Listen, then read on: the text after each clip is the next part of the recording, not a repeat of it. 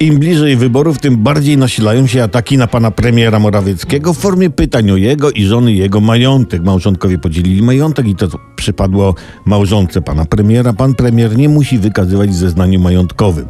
Z działek pana premiera pojawiają się niestosowne żarty typu popatrz synu to nasze polo, no będzie kiedyś należało do pana premiera. A pan premier odmawia odpowiedzi w sprawie majątku, bo jest skromny. Jest skromny i nie lubi się chwalić.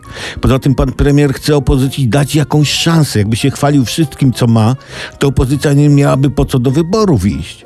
Powiedziałaby sobie opozycja, nie no, przy panu premierze to my jesteśmy cienkie tuski, no nie, nie podgulamy mu, nie podgulamy. Tak niektórzy na te działki pana premiera narzekają, wkurzają się, a powinni się cieszyć, że działki są w polskich rękach. Jednych, ale polskich. DBD. Czy Tusk ma polską działkę kupioną od kościoła? Nawet jakby kupił, to, to, to od ewangelików by to zrobił. Jest napisane, kto ma dużo, temu będzie dodane, a kto ma mało, to mu zabierze ten, kto ma dużo. Ten cytat nie pojawia się w Biblii, brzmi, ale brzmi fajnie. Mógłby być w księdze Mateusza w Najnowszym Testamencie.